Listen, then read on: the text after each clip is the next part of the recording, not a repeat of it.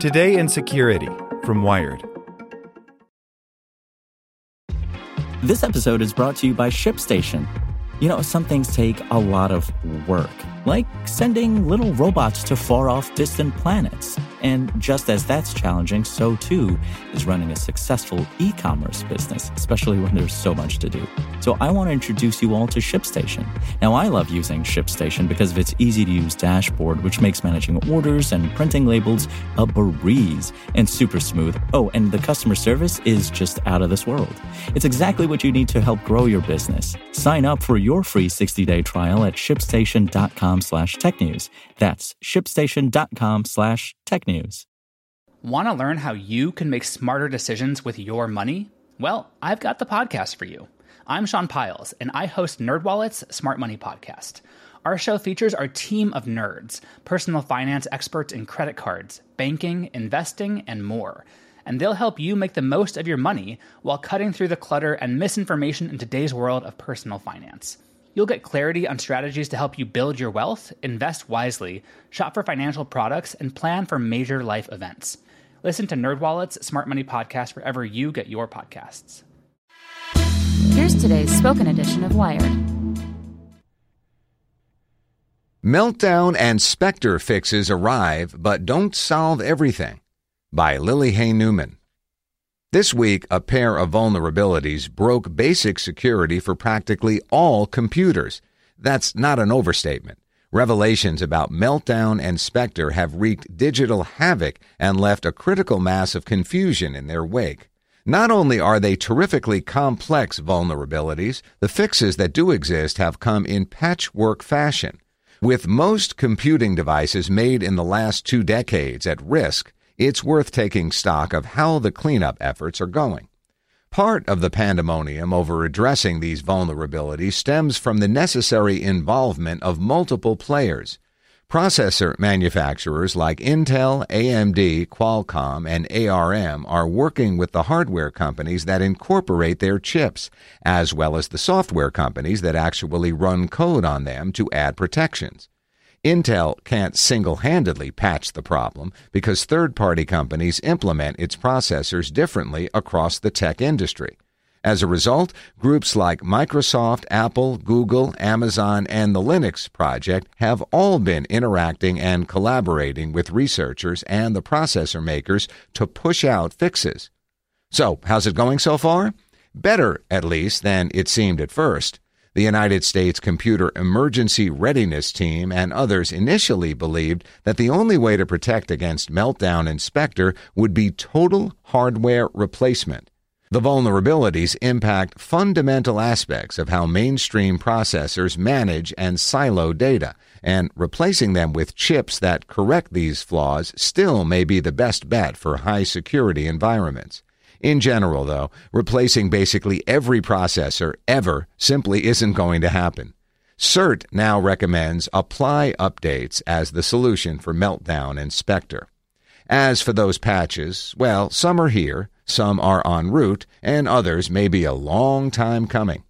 Everybody's saying we're not affected, or hey, we released patches, and it's been really confusing, says Archie Agarwal, CEO of the enterprise security firm Threat Modeler.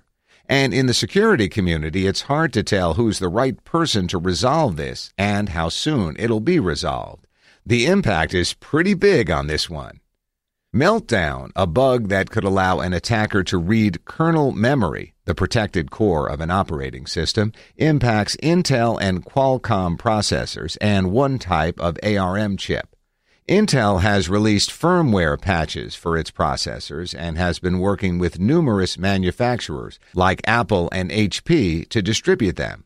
Intel has also coordinated with operating system developers to distribute software level mitigations.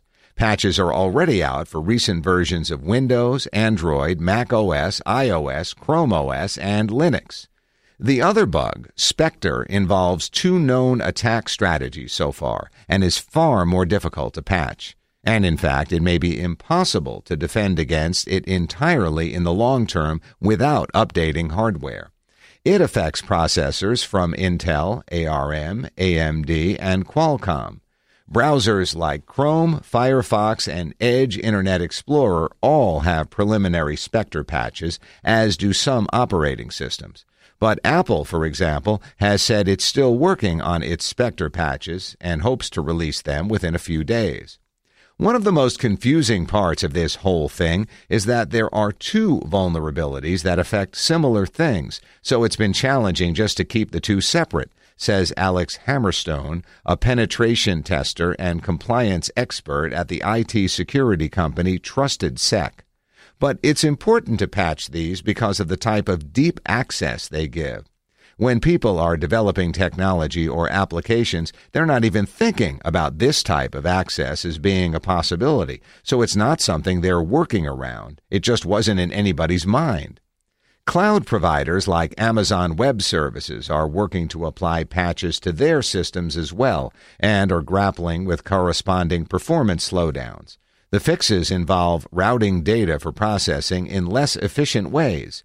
Google released a mitigation called Retpoline on Thursday in an attempt to manage performance issues and has already implemented it in Google Cloud Platform. The average user shouldn't see significant performance changes from applying Meltdown and Spectre patches, except perhaps with processor intensive tasks like video editing.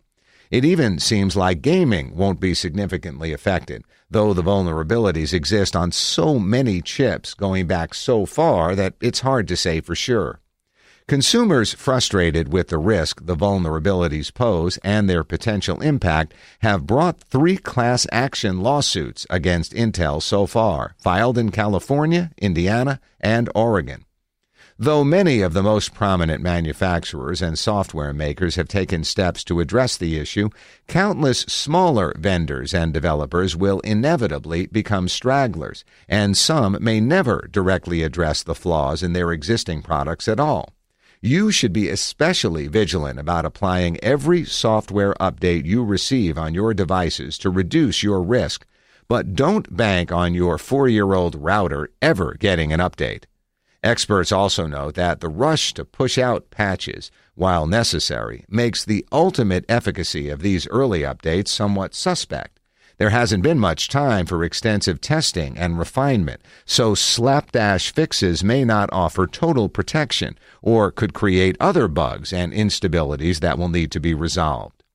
This process will play out over the next weeks and months, but will be particularly significant in industrial control and critical infrastructure settings. You can't bring down a power grid just to try out a patch, says Agarwal. Industrial systems, hospital machines, airline control systems, they will have to wait. They can't just patch and hope that things will work out. Meanwhile, actors looking to exploit Meltdown and Spectre will be hard at work perfecting attacks, if they haven't already. So far, there's no evidence that either vulnerability was known and exploited in the past, but that can't serve as definitive assurance. And attackers could find novel ways to exploit either bug, particularly Spectre, that could circumvent the patches that do come out. Security researchers say that the vulnerabilities are difficult to exploit in practice, which may limit its real world use, but a motivated and well funded attacker could develop more efficient techniques. Though possible, exploiting Meltdown, and especially Spectre, is complicated and challenging in practice, and some attacks require physical access. For hackers, the vulnerabilities will only get tougher to exploit as more devices start to get patched which means that at this point, the risk to the average user is fairly low. Besides, there are easier ways, like phishing, for an attacker to try to steal your passwords or compromise your sensitive personal information. But more high value targets, like prominent businesses, financial institutions, industrial systems, and infrastructure, and anyone a nation state might be after, will all have reason to be concerned about Meltdown and Spectre for years to come. The serious thing for me is the unknown, Trusted Sec's Hammerstone says. There may be attacks in the wild, so not knowing what's coming and not knowing how something is going to be exploited is tough. Want to learn how you can make smarter decisions with your money? Well, I've got the podcast for you. I'm Sean Pyles, and I host NerdWallet's Smart Money Podcast Our show features our team of nerds, personal finance experts in credit cards, banking, investing, and more. And they'll help you make the most of your money while cutting through the clutter and misinformation in today's world of personal finance. You'll get clarity on strategies to help you build your wealth, invest wisely, shop for financial products, and plan for major life events. Listen to NerdWallet's Smart Money Podcast wherever you get your podcasts.